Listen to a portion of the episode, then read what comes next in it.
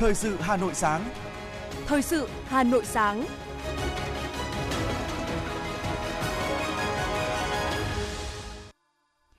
Kính chào quý vị và các bạn. Bây giờ là chương trình thời sự của Đài Phát thanh Truyền hình Hà Nội, phát trực tiếp trên sóng phát thanh tần số FM 90 MHz. Sáng nay thứ ba, ngày 30 tháng 8 năm 2022 có những nội dung chính sau đây. Hội nghị đại biểu Quốc hội hoạt động chuyên trách sẽ diễn ra vào ngày 7 đến 8 tháng 9 để thảo luận về các dự án luật, dự thảo nghị quyết trình Quốc hội tại kỳ họp thứ tư Quốc hội khóa 15. Kinh tế thủ đô đang tiếp đà phục hồi rõ nét, nhiều ngành lĩnh vực và hoạt động kinh tế ngày càng sôi động trở lại. Giá xăng dầu kỳ tới có thể tăng hơn 2.000 đồng một lít.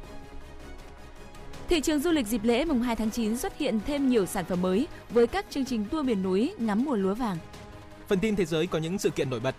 Chính phủ Nhật Bản xem xét phương án tổ chức các hội nghị G7.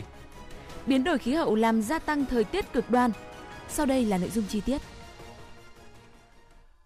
Ngày hôm qua, Văn phòng Chủ tịch nước tổ chức họp báo công bố lệnh của Chủ tịch nước về pháp lệnh xử phạt vi phạm hành chính đối với hành vi cản trở hoạt động tố tụng được Ủy ban Thường vụ Quốc hội thông qua tại phiên họp chuyên đề xây dựng pháp luật tháng 8 năm 2022. Pháp lệnh gồm 4 chương, 48 điều, quy định về hành vi cản trở hoạt động tố tụng bị xử phạt hành chính, hình thức, mức xử phạt, biện pháp khắc phục hậu quả, biện pháp ngăn chặn. Pháp lệnh quy định cụ thể hành vi cản trở hoạt động tố tụng, hình thức xử phạt và biện pháp khắc phục đối với 3 nhóm hành vi. Cụ thể, nhóm các hành vi cản trở hoạt động tố tụng hình sự bao gồm hành vi tố giác báo tin về tội phạm sai sự thật, hành vi tiết lộ bí mật điều tra, cản trở đại diện của cơ quan, tổ chức hoặc cá nhân tham gia tố tụng, cản trở hoạt động xác minh, thu thập chứng cứ, hành vi xâm phạm danh dự, nhân phẩm, uy tín, xâm hại sức khỏe của người có thẩm quyền tiến hành tố tụng. Hội nghị đại biểu Quốc hội hoạt động chuyên trách sẽ diễn ra vào ngày 7 và ngày 8 tháng 9, thảo luận về các dự án luật, dự thảo nghị quyết trình Quốc hội tại kỳ họp thứ tư Quốc hội khóa 15. Thay mặt Ủy ban Thường vụ Quốc hội, Tổng thư ký Quốc hội Bùi Văn Cường đã ký ban hành kế hoạch tổ chức Hội nghị đại biểu Quốc hội hoạt động chuyên trách để thảo luận một số nội dung trình Quốc hội tại kỳ họp thứ tư Quốc hội khóa 15. Theo đó, Ủy ban Thường vụ Quốc hội quyết định tổ chức Hội nghị đại biểu Quốc hội hoạt động chuyên trách vào ngày 7 và ngày 8 tháng 9 để thảo luận góp ý kiến về 6 dự án luật, một dự thảo nghị quyết trình Quốc hội tại kỳ họp thứ tư Quốc hội khóa 15. Hội nghị được tổ chức theo hình thức họp tập trung tại hội trường Diên Hồng. Chủ tịch Quốc hội Vương Đình Huệ sẽ phát biểu khai mạc hội nghị vào sáng ngày 7 tháng 9. Chiều qua, Thường trực Hội đồng nhân dân thành phố Hà Nội và Thường trực Hội đồng nhân dân tỉnh Bà Rịa Vũng Tàu đã trao đổi kinh nghiệm trong hoạt động của cơ quan dân cử ở địa phương. Phó Chủ tịch Hội đồng nhân dân thành phố Phạm Quý Tiên và Phó Chủ tịch Hội đồng nhân dân tỉnh Bà Rịa Vũng Tàu Lê Hoàng Hải đồng chủ trì hội nghị. Tại hội nghị, Thường trực Hội đồng nhân dân hai địa phương đã trao đổi, chia sẻ những kinh nghiệm về thẩm quyền, quy trình, thủ tục quyết định điều chỉnh dự toán ngân sách địa phương, điều chỉnh bảng giá đất, hệ số điều chỉnh bảng giá đất, kinh nghiệm trong việc thẩm tra dự án, thẩm tra nguồn vốn khả năng cân đối vốn đối với chủ trương đầu tư dự án đầu tư công, các chính sách đặc thù của địa phương ban hành trong lĩnh vực giáo dục, y tế, giải pháp tăng cường hiệu quả công tác thi hành án hành chính. Cũng tại hội nghị, hai cơ quan đã thống nhất để thúc đẩy hoạt động cơ quan dân cử ở địa phương, thời gian tới sẽ đề xuất với Trung ương luật phải khẳng định quyền của Hội đồng Nhân dân trên tất cả các lĩnh vực thuộc chức năng, thẩm quyền của Hội đồng Nhân dân, thể hiện ở các luật chuyên ngành, đề xuất các bộ ngành tham mưu chính phủ trao quyền cho địa phương ở nhiều lĩnh vực hơn, đẩy mạnh phân cấp, phân quyền cho Hội đồng Nhân dân địa phương. Đặc biệt, để thực hiện tốt hơn chức năng, nhiệm vụ với địa phương phát triển như Hà Nội, thành phố Hồ Chí Minh thì cần tăng quyền cho Thường trực Hội đồng Nhân dân cấp tỉnh. Chiều cùng ngày, giám sát việc thực hiện các quy định pháp luật bảo vệ môi trường trong quản lý hoạt động thoát nước và xử lý nước thải tại công ty trách nhiệm hữu hạn một thành viên thoát nước Hà Nội. Phó Chủ tịch Thường trực Hội đồng Nhân dân thành phố Phùng Thị Hồng Hà yêu cầu công ty xây dựng và tổ chức thực hiện tốt kế hoạch thoát nước chống úng ngập khu vực nội thành thành phố Hà Nội trên địa bàn được giao quản lý. Ghi nhận những kết quả, nhưng trưởng đoàn giám sát số 1 Phùng Thị Hồng Hà cũng cho rằng công ty chưa thực sự quyết liệt dẫn tới nhiều tồn tại, như còn tới 96 hạng mục thoát nước đã hoàn thành thi công nhưng chưa được bàn giao, tiếp nhận đưa vào khai thác sử dụng. Tốc độ đô thị hóa nhanh chóng khi hạ tầng kỹ thuật đầu mối, hệ thống thoát nước tại một số khu đô thị chưa được đầu tư đồng bộ, dẫn đến nhiều điểm úng ngập cục bộ. Những câu chuyện này còn có trách nhiệm của các cơ quan quản lý nhà nước trong việc thiếu sâu sát, đẩy việc khó cho đơn vị thực hiện – đồng chí Phùng Thị Hồng Hà yêu cầu các sở tài chính, tài nguyên và môi trường, sở xây dựng khẩn trương báo cáo Ủy ban nhân dân thành phố tháo gỡ các vấn đề bất cập như nghiệm thu, thanh quyết toán, thanh toán khối lượng phát sinh, hướng dẫn quy trình thực hiện theo phân cấp. Ban quản lý dự án hạ tầng và nông nghiệp thành phố cần làm rõ nguyên nhân trách nhiệm việc chậm bàn giao các hệ thống thoát nước đã hoàn thành, ảnh hưởng đến công tác thoát nước của thành phố.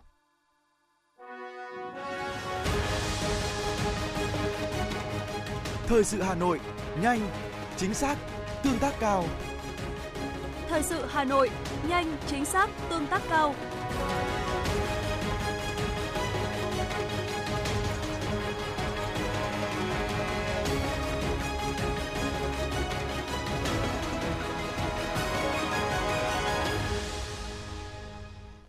Những thông tin kinh tế sẽ tiếp nối chương trình.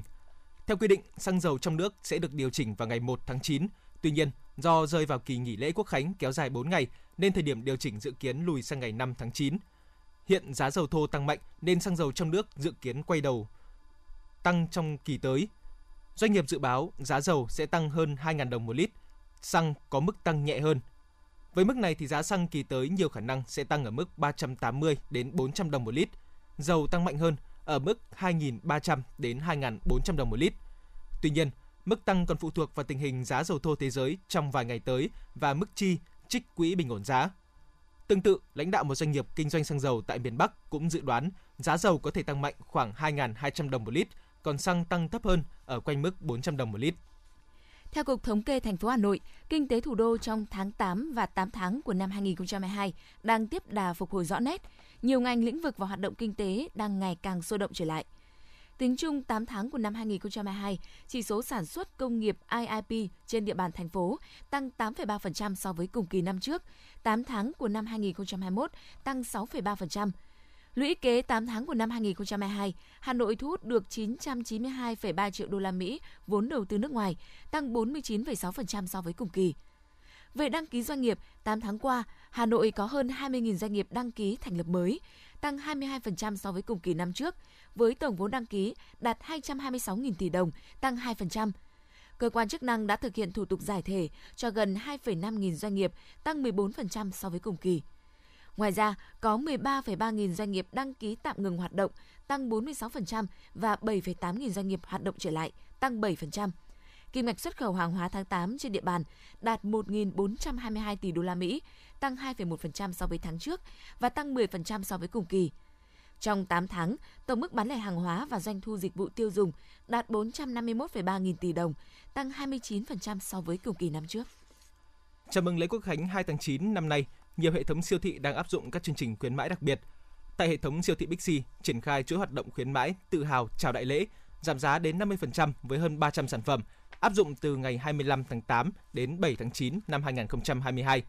Trong đó mặt hàng tiêu dùng nhanh, đồ gia dụng được ưu đãi đến 50%, ngành hàng thực phẩm tươi sống, hàng thời trang giảm giá đến 35%. Hệ thống siêu thị Coop Mart triển khai chương trình ngôi nhà hàng Việt ưu đãi bùng nổ áp dụng từ ngày 25 tháng 8 đến 14 tháng 9, khuyến mãi giảm giá từ 20 đến 80% với hơn 25.000 sản phẩm hàng hóa sản xuất tại Việt Nam. Trong đó các loại thực phẩm thịt gia súc, gia cầm, thủy hải sản sẽ được luân phiên giảm giá đến 50%. Các mặt hàng đồ dùng gia đình được giảm giá từ 25 đến 50%. Hệ thống siêu thị Aeon cũng dành tặng khách hàng nhiều ưu đãi hấp dẫn trong dịp lễ Quốc khánh 2 tháng 9.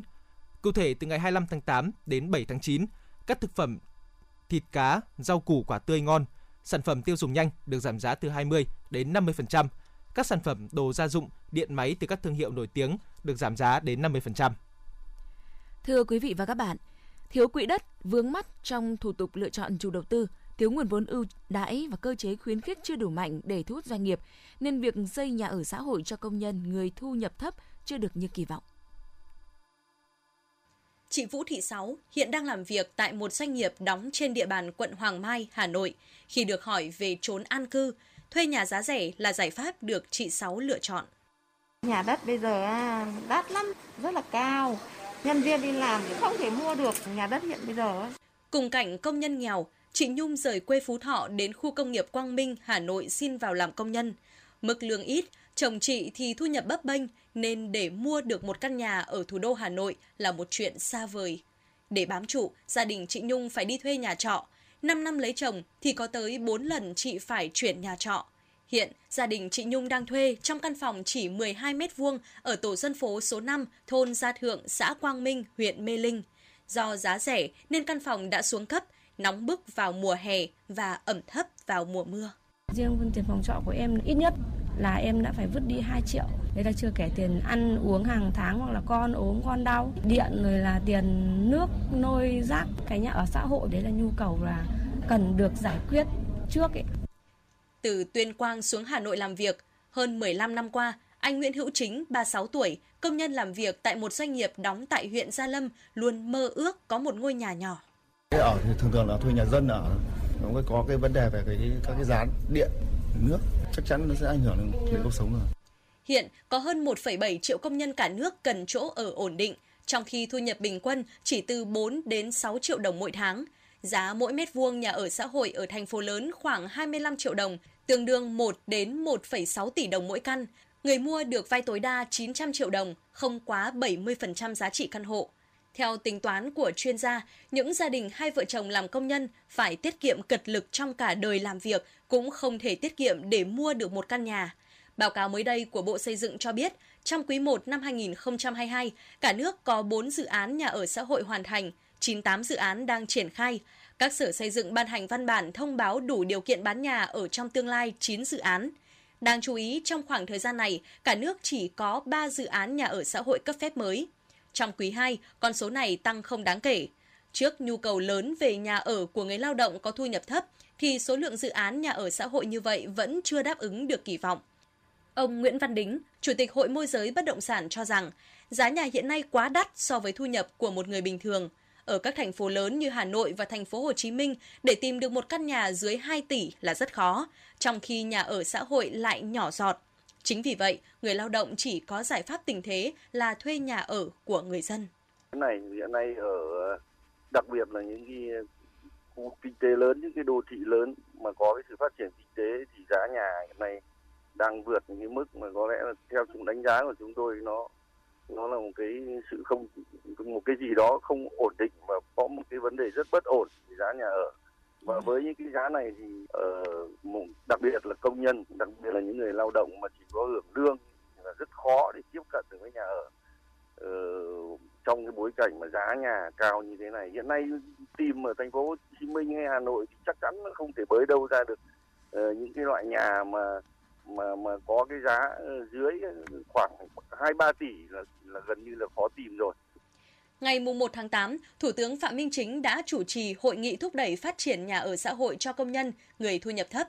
Thủ tướng nhấn mạnh, phát triển nhà ở xã hội, nhà ở công nhân là một trong những nội dung quan trọng của chính sách phát triển kinh tế xã hội. Phát triển nhà ở xã hội cho người thu nhập thấp, công nhân là trách nhiệm, nghĩa vụ, đạo đức của cả hệ thống chính trị, của những người làm nhiệm vụ quản lý nhà nước, của doanh nghiệp và của người dân, nhất là những người đứng đầu các bộ ngành, Chủ tịch Ủy ban Nhân dân các tỉnh, thành phố phải quan tâm thúc đẩy, phát triển nhà ở xã hội thực chất, lành mạnh và bền vững. Thủ tướng giao Bộ Xây dựng chủ trì xây dựng đề án đầu tư, xây dựng ít nhất 1 triệu căn hộ nhà ở xã hội cho công nhân, người thu nhập thấp trong giai đoạn từ nay tới năm 2030. Với sự quan tâm của chính phủ, các bộ ban ngành hy vọng rằng nút thắt về nhà ở dành cho những người có thu nhập thấp sẽ được tháo gỡ, Cùng với đó, những chính sách phù hợp với doanh nghiệp đầu tư, các địa phương như nguồn vốn ưu đãi, cơ chế khuyến khích để thu hút doanh nghiệp sẽ giúp cho người lao động có thu nhập thấp có cơ hội mơ về một mái nhà ở nơi lập nghiệp.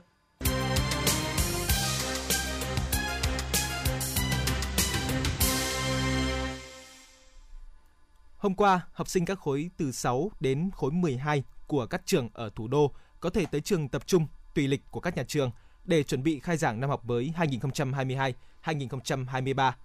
Các trường ở Hà Nội sẽ tổ chức lễ khai giảng gọn nhẹ với học sinh là trung tâm, chú trọng việc tổ chức đón học sinh đầu cấp, đảm bảo thực sự trở thành ngày hội khai trường của học sinh. Đến thời điểm này, các trường học cũng đang ra soát, hoàn tất những khâu cuối cùng, sẵn sàng đón năm học mới. Nhằm hướng tới mục tiêu mang đến cho sinh viên khoa quản trị kinh doanh nhiều cơ hội trải nghiệm thực tiễn và dễ dàng tìm kiếm việc làm ngay sau khi tốt nghiệp – Sáng ngày hôm qua, Học viện Phụ nữ Việt Nam đã tổ chức ký kết hợp tác giữa Học viện Phụ nữ Việt Nam và các doanh nghiệp. Lễ ký kết biên bản thỏa thuận hợp tác đào tạo giữa Học viện Phụ nữ Việt Nam và đơn vị đối tác năm 2022 nhằm tăng cường mối quan hệ hợp tác trong lĩnh vực đào tạo và tuyển dụng nhân lực giữa nhà trường và doanh nghiệp trên cơ sở tận dụng thế mạnh của mỗi bên, hướng tới đạt được các mục tiêu và chiến lược phát triển của từng tổ chức được triển khai bằng à, ký kết trực tiếp biên bản ghi nhớ. Đây cũng là cơ hội mang đến cho sinh viên Học viện Phụ nữ Việt Nam nhiều cơ hội trải nghiệm thực tiễn để khi ra trường có thể bắt tay ngay vào làm việc tại các doanh nghiệp tuyển dụng.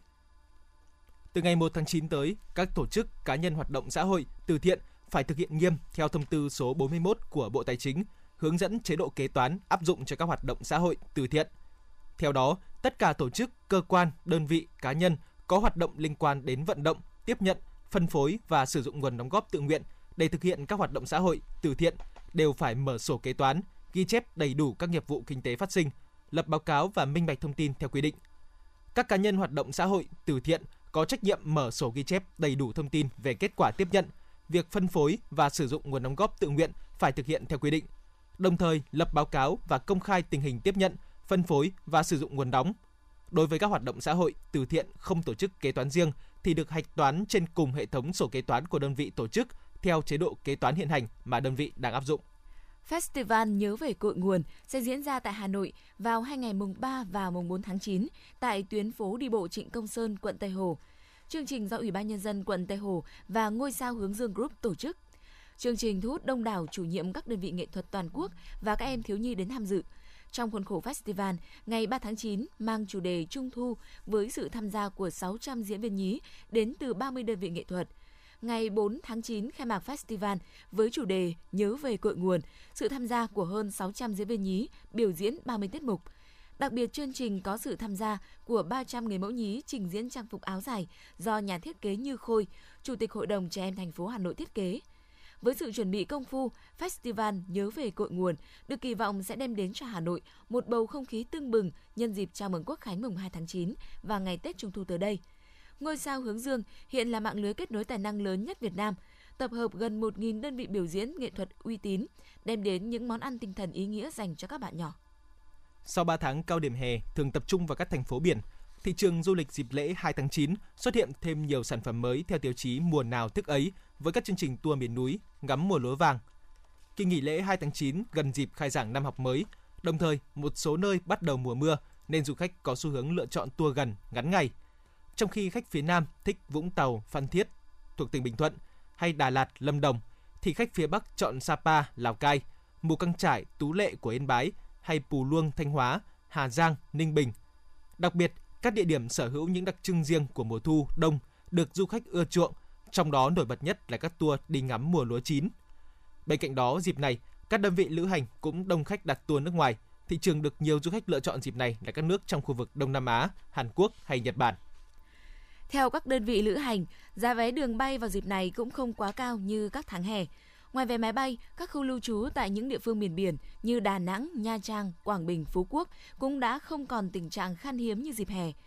Bên cạnh những sản phẩm dịch vụ hấp dẫn đang được các đơn vị lữ hành uy tín giới thiệu, trên mạng xã hội cũng xuất hiện không ít lời chào bán những gói combo giá rẻ nhân dịp 2 tháng 9, gồm dịch vụ vé máy bay, phòng khách sạn do nhiều cá nhân giới thiệu. Theo ông Phạm Hải Quỳnh, Chủ tịch Hội Du lịch Cộng đồng Việt Nam, nhìn chung, khánh dịp ờ, 2 tháng 9 không đông như dịp hè và giá dịch vụ về cơ bản không tăng nhiều. Dịp này chỉ có các khách sạn, cơ sở lưu trú tại điểm du lịch có tiếng là tăng nhẹ. Do đó, khó có chuyện giá vé máy bay hoặc phòng nghỉ rẻ quá mức. Du khách cần thận trọng với những lời quảng cáo giá rẻ ở những trang web không uy tín. Thưa quý vị và các bạn, là một trong những địa phương có diện tích chè lớn của huyện Ba Vì với 471 ha, sản lượng chè búp tươi trung bình hàng năm đạt trên hơn 4.000 tấn. Cây chè được coi là cây trồng chủ lực giúp người dân phát triển kinh tế, xóa đói giảm nghèo. Để phát triển chè, người dân Ba Trại đã tích cực thực hiện các biện pháp chăm sóc để đảm bảo cây chè sinh trưởng, phát triển tốt, cho năng suất cao hơn. Đến Ba Trại hôm nay, chúng ta sẽ gặp ngay những mảng xanh rộng lớn trải dài từ khắp các sườn đồi đến khu vườn của mỗi nhà dân. Ông Đinh Mạnh Cường ở thôn 3, xã Ba Trại, huyện Ba Vì chia sẻ, cây chè bén duyên với đất Ba Trại trên dưới 100 năm nay, với khoảng 60 năm trở lại đây đã trở thành sản phẩm hàng hóa trên thị trường – những năm gần đây, vùng chè càng phát triển khi người dân đưa giống mới vào trồng, thế nên cây đã cho năng suất, chất lượng cao hơn hẳn. Ông Cường chia sẻ. Bắt đầu từ năm 2015 thì cũng được sự quan tâm của cấp trên thì chúng tôi đã đang xây dựng cái mô hình là xây dựng cái chè Việt Gáp là chè sạch, sản phẩm an toàn cho người sử dụng. Về cái mô hình chè Việt Gáp là mô hình chè sạch và chúng tôi sử dụng bằng hình thức là ví dụ như tưới phun sương là cũng theo cái thời điểm và thuốc bảo vệ thực vật là cũng dùng thuốc sinh học có thời gian và có sự an toàn. Từ lâu Ba Trại đã xác định chè là cây trồng chủ lực của địa phương, nhờ cây chè mà đời sống của người dân được nâng lên. Giá trị kinh tế mà cây chè mang lại đã nâng nguồn thu nhập cho bà con trên địa bàn xã với hơn 3.000 hộ tham gia sản xuất. Trong số 471 hecta chè, bà con chủ yếu thâm canh với các giống chè trung du lá nhỏ, chè LDP1, trong đó thì chè LDP1 chiếm 70% diện tích và đang được trồng theo hướng Việt Gáp. Từ năm 2013, được sự hỗ trợ của Sở Nông nghiệp Phát triển Nông thôn Hà Nội, người dân Ba Trại đã tích cực đưa vào trồng thay thế giống chè mới để cho năng suất và chất lượng cao, sản xuất theo quy trình Việt Gáp. Bằng cách thay thế dần giống chè cũ bằng giống chè LDP1 cho năng suất cao, chất lượng tốt, được tham gia các lớp tập huấn kỹ thuật chăm sóc cây chè cho năng suất, chất lượng cao. Đến nay thì toàn xã Ba Trại đã có hơn 40 ha chè được cấp giấy chứng nhận Việt Gáp. Các vườn chè được kiểm soát chặt chẽ từ quy trình phân bón tới sử dụng thuốc bảo vệ thực vật. Hàng tháng, cán bộ xã và cán bộ Trung tâm Phát triển Cây trồng Hà Nội cũng đều xuống các xóm để kiểm tra quy trình sản xuất. Ông Đinh Xuân Phu, Chủ tịch Hội Nông dân xã Ba Trại cho biết. Được à, sự quan tâm của Trung tâm Phát triển Nông nghiệp Hà Nội thì cũng đầu tư cho à, về à, miền núi là đặc biệt là cây con giống. Thì trong đó xã Ba Trại chúng tôi cũng được hỗ trợ là cây giống trẻ và phân bón và thuốc bảo vệ thực vật. Thì từ năm 2013 thì chúng tôi cũng đã làm. Thì sau đó thì được Trung tâm ờ, Phát triển Nông nghiệp cũng hỗ trợ làm ờ, cho cái chương trình chè Việt Gáp. Thì chúng tôi cũng đã xây dựng các mô hình ờ, kinh tế tập thể. Thì cũng, chúng tôi cũng tổ chức được hai mô hình mô hình kinh tế làm chè thì từ năm đó thì bà con nông dân là rất phấn khởi. Cái thứ nhất là thay thế giống chè già cỗi, là thay thế vào đó là giống chè LDP1 vừa năng suất và chất lượng cao thì bán ra thị trường như hiện nay à, chúng tôi đang bán chè à, thương hiệu của chúng tôi là đang bán 280.000 một kg. Đấy thì à, còn những chè cũ thì nó chỉ trăm trên dưới trăm nghìn một kg thôi. Trao đổi về hiệu quả đưa giống chè mới vào sản xuất, Chủ tịch Ủy ban nhân dân xã Ba Trại, ông Hoàng Văn Chuyển so sánh, nếu một hecta chè giống cũ cho năng suất 8 tấn thì với giống mới này, năng suất hiện đã nâng lên 10 tấn. Khoảng cách giữa hai lứa trẻ cũng được kéo giảm thời gian từ một tháng một lứa, nay chỉ còn 15 đến 20 ngày một lứa. Nói về giá trị kinh tế, cây chè không chỉ đong đếm ở mức giá từ 200 đến 250 ngàn đồng một kg chè búp khô, mà từ đây thì những đồi chè xanh còn manh nha mở hướng cho địa phương phát triển du lịch. Cũng theo ông Hoàng Văn Chuyển, hiện tại thì xã đã vận động các hộ dân cải tạo vườn chè, khuôn viên của gia đình để gây dựng cảnh quan hấp dẫn du khách, đồng thời quy hoạch đường giao thông, đầu tư bãi đỗ xe ô tô để thuận tiện cho việc đón các đoàn khách. Ba Trại sẽ tiếp tục đầu tư hệ thống đường giao thông cho các làng nghề trồng và chế biến chè búp khô, trong đó tập trung vào thôn 3 và thôn 4 ở làng Đô Chám để phát triển nghề gắn với du lịch. Mỗi năm Ba Trại đón hàng trăm khách du lịch trong và ngoài nước đến tham quan, trải nghiệm cùng với người dân tham gia sản xuất, chế biến chè. Ông Hoàng Văn Chuyển, Chủ tịch Ủy ban dân xã Ba Trại cho biết. Ờ, cũng gắn với ờ, sản xuất ờ, cây chè thì chúng tôi cũng đang định hướng là là phát triển gắn với cái du lịch cộng đồng. Tới đây chúng tôi cũng đang xúc tiến việc này thì cũng giao cho Ờ, hợp tác xã nông nghiệp. Đây là một trong những đơn vị chủ đạo trong việc là sẽ tiếp cận với cái, cái ờ, du lịch cộng đồng. Và chúng tôi cũng đang tuyên truyền cho bà con nhân dân là xây dựng những cái mô hình chè an toàn, chè sạch theo hướng là, là Việt Gáp. Và ờ, chúng tôi cũng đang định hướng dần dần tiến tới xây dựng cái thương hiệu chè ba trại để có cái sức cạnh tranh cũng như là là quảng bá thương hiệu trên thị trường. Có thể nói chè là cây trồng chính trong phát triển kinh tế ở Ba Trại và các xã miền núi của huyện Ba Vì. Hiện nay vùng trồng chè ở Ba Trại cho năng suất chất lượng cao nhất trong số các xã trồng chè của huyện. Đây cũng chính là địa phương dẫn đầu các xã vùng núi của Ba Vì trong xây dựng nông thôn mới và đang quyết liệt trong việc xây dựng nông thôn mới nâng cao kinh tế phát triển, hạ tầng khang trang, những mô hình du lịch trải nghiệm vườn chè đang được huyện Ba Vì khuyến khích để lan tỏa ra các xã có điều kiện tương đồng. Từ đây, những mô hình mới sẽ mang lại hiệu quả kép, vừa góp phần làm giàu đẹp, đổi thay diện mạo miền núi, vừa nâng cao chất lượng cuộc sống của người dân.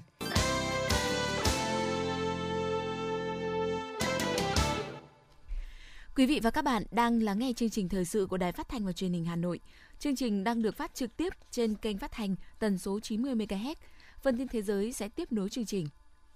Nhật Bản đang lên kế hoạch tổ chức hội nghị ngoại trưởng nhóm các nước công nghiệp phát triển hàng đầu thế giới G7 tại một khu nghỉ dưỡng ở tỉnh Nagano thuộc miền trung nước này vào tháng 4 năm 2023. Trước thềm hội nghị thượng đỉnh của nhóm tại Hiroshima sau đó một tháng. Ngoài ra, chính phủ của Thủ tướng Fumio Kishida cũng đang sắp xếp một hội nghị của các bộ trưởng tài chính và thống đốc ngân hàng G7 trong tháng 5 năm 2023 tại Niigata, một thành phố bên bờ biển ở phía tây bắc của thủ đô Tokyo hơn 100 quan chức ở Tây Tạng, Trung Quốc đã bị cách chức hoặc bị khiển trách trong tháng 8 này vì không ngăn chặn được sự lây lan của COVID-19. Các tuyên bố chính thức của cả Tây Tạng và Hải Nam cho biết các quan chức này đã bị trừng phạt vì thiếu lập trường chính trị, thực hiện không đầy đủ công tác phòng chống và kiểm soát đại dịch, cũng như quan liêu, trọng hình thức, thực thi nhiệm vụ không hiệu quả và tắc trách. Tốc độ dự trữ khí đốt của Đức nhanh hơn dự kiến và tỷ lệ phụ thuộc vào nguồn năng lượng của Nga ngày càng giảm. Đây là thông báo do Bộ trưởng Bộ Kinh tế Liên bang Đức Robert Habeck đưa ra.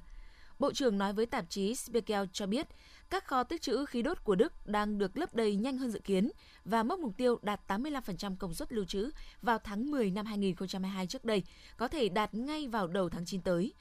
Trước đó, chính phủ Đức đặt mục tiêu đạt 75% lượng khí đốt tích trữ vào ngày 1 tháng 9. Con số này tính tới ngày 26 tháng 8 đã ở mức 82,2%.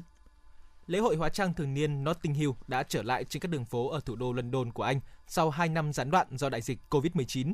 Dự kiến hơn 1 triệu người tham gia lễ hội, hòa mình vào không gian âm nhạc cùng các màn diễu hành, khiêu vũ sôi động và thưởng thức những món ăn hấp dẫn tại bữa tiệc đường phố lớn nhất châu Âu trong hai ngày 28 và 29 tháng 8 năm 2022. Thời gian gần đây, những đợt nắng nóng và các trận lũ lụt làm gia tăng những lo ngại về thời tiết cực đoan trên khắp thế giới. Những hình thái thời tiết cực đoan trái ngược nhau xuất hiện ngày càng nhiều, khiến giới nghiên cứu đặt ra các lo ngại về những thiệt hại mà biến đổi khí hậu gây ra. Vừa khô hạn lại vừa bão lụt là tình cảnh đang xảy ra tại Mỹ hiện nay. Ít nhất 40 người đã thiệt mạng trong tháng 7 do những cơn bão ở các bang Kentucky, Illinois, Texas và Missouri gây nên những trận ngập lụt lịch sử. Theo AFP, có những khu vực trước đó đều đã chịu khô hạn nghiêm trọng và chỉ trong một tháng đã hứng chịu những trận mưa chỉ xảy ra nghìn năm có một. Sông Dương Tử của Trung Quốc đang khô cạn một năm sau trận lụt chết người. Đất nước này đang phải hứng chịu một đợt nắng nóng kéo dài kỷ lục đã bước sang tháng thứ ba, trong khi một trận mưa như chút nước bất ngờ đã giết chết hơn một chục người vào tháng 7. Vùng sừng châu Phi không chỉ đối mặt với nạn đói và hạn hán tàn khốc, lũ quét còn làm tăng thêm những khó khăn mà khu vực này phải hứng chịu. Châu Âu, nơi đang phải chịu đựng trận lũ lụt chưa từng có vào năm 2021, giờ ngày càng khô với mức nhiệt kỷ lục cộng với hạn hán nghiêm trọng nhất trong 500 năm, đe dọa cả các hoạt động kinh tế, xã hội và hệ sinh thái. Theo hãng tin AP, các nhà khoa học cảnh báo rằng hiện tượng ấm lên toàn cầu đang làm gia tăng tần suất các hiện tượng thời tiết cực đoan, làm vô hiệu hóa các mô hình dự báo thời tiết mà họ đã có. Chính vì vậy, Mỹ hay Trung Quốc là những khu vực điển hình trên thế giới đang phải chịu những hạn hán đến đại hồng thủy trong một mùa hè. Ủy ban Liên Chính phủ về biến đổi khí hậu của Liên Hợp Quốc đã nhấn mạnh rằng các thảm họa thời tiết phức tạp có thể còn nghiêm trọng hơn nữa trong tương lai.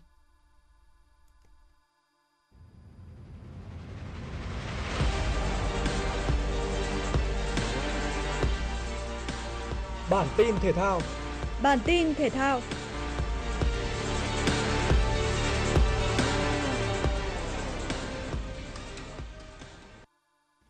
Trận chung kết giải quần vợt nhà nghề Bangkok Open 2022 được giới chuyên môn dự đoán diễn ra hấp dẫn bởi cả hai tay vợt góp mặt đều là ngựa ô tại giải. Nếu như Hoàng Nam gây tiếng vang khi đánh bại nhiều đối thủ lớn, trong đó có tay vợt từng xếp hạng 49 thế giới Ilya Matchenko và hạt giống số 1 người Anh Alasta Gray, thì đối thủ Valentin Vacherov hạng 344 dự giải từ vòng loại nhưng đi một mạch đến chung kết. Sở hữu những pha ra bóng tốc độ cùng chiều cao 1m93, Vacherov đã khiến Hoàng Nam luôn ở thế bám đuổi trong cả hai set và đều phải chấp nhận thua ở loạt tie break. Thua chung cuộc 0-2 sau 1 giờ 50 phút thi đấu, Lý Hoàng Nam được nhận 3.050 đô la. Đây mới là lần đầu tiên có một tay vợt Việt Nam vào đến chung kết một giải thuộc hệ thống ATP Challenger Tour. Và với giải thưởng trên, nhiều khả năng Hoàng Nam sẽ lần đầu tiên trong sự nghiệp có mặt trong top 300 tay vợt hàng đầu thế giới. Góp mặt tại World Champion DK Ultra Triathlon, giải thi đấu ba môn phối hợp khắc nghiệt bậc nhất thế giới, gồm bơi 38 km, đạp xe 1.800 km và chạy bộ 422 km. Vận động viên Vũ Phương Thanh không những trở thành người Việt Nam đầu tiên tham dự giải mà còn xuất sắc giành ngôi vô địch với thành tích 328 giờ 27 phút 55 giây. Tham dự cuộc thi ba môn phối hợp tại Thụy Sĩ năm 2022 có tổng cộng 23 vận động viên trên toàn thế giới, trong đó có 19 nam và 4 nữ. Vũ Phương Thanh là đại diện duy nhất của Việt Nam góp mặt tại cuộc thi này.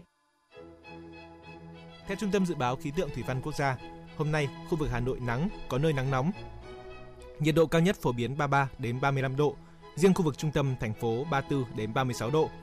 Hình thế thời tiết nêu trên tại Hà Nội kéo dài đến ngày mai 31 tháng 8. Từ ngày 1 đến ngày 2 tháng 9, nhiệt độ cao nhất từ 31 đến 33 độ C. khả năng có mưa rông gián đoạn trong ngày, xác suất mưa 60 đến 70%. Từ ngày 3 đến 4 tháng 9, nhiệt độ cao nhất ngày từ 31 đến 33 độ C, ít có khả năng mưa rông, xác suất mưa dưới 30%. Từ chiều tối ngày 4 tháng 9, mưa rông có khả năng xuất hiện gián đoạn trở lại, xác suất 60 đến 70%. Quý vị và các bạn vừa lắng nghe chương trình thời sự của Đài Phát thanh và Truyền hình Hà Nội. Chỉ đạo nội dung Nguyễn Kim Khiêm, chỉ đạo sản xuất Nguyễn Tiến Dũng, tổ chức sản xuất Trà My. Chương trình do biên tập viên Thùy Chi, phát thanh viên Ngọc Bách Minh Phương cùng kỹ thuật viên Duy Anh thực hiện. Xin chào và hẹn gặp lại trong chương trình thời sự 11 giờ.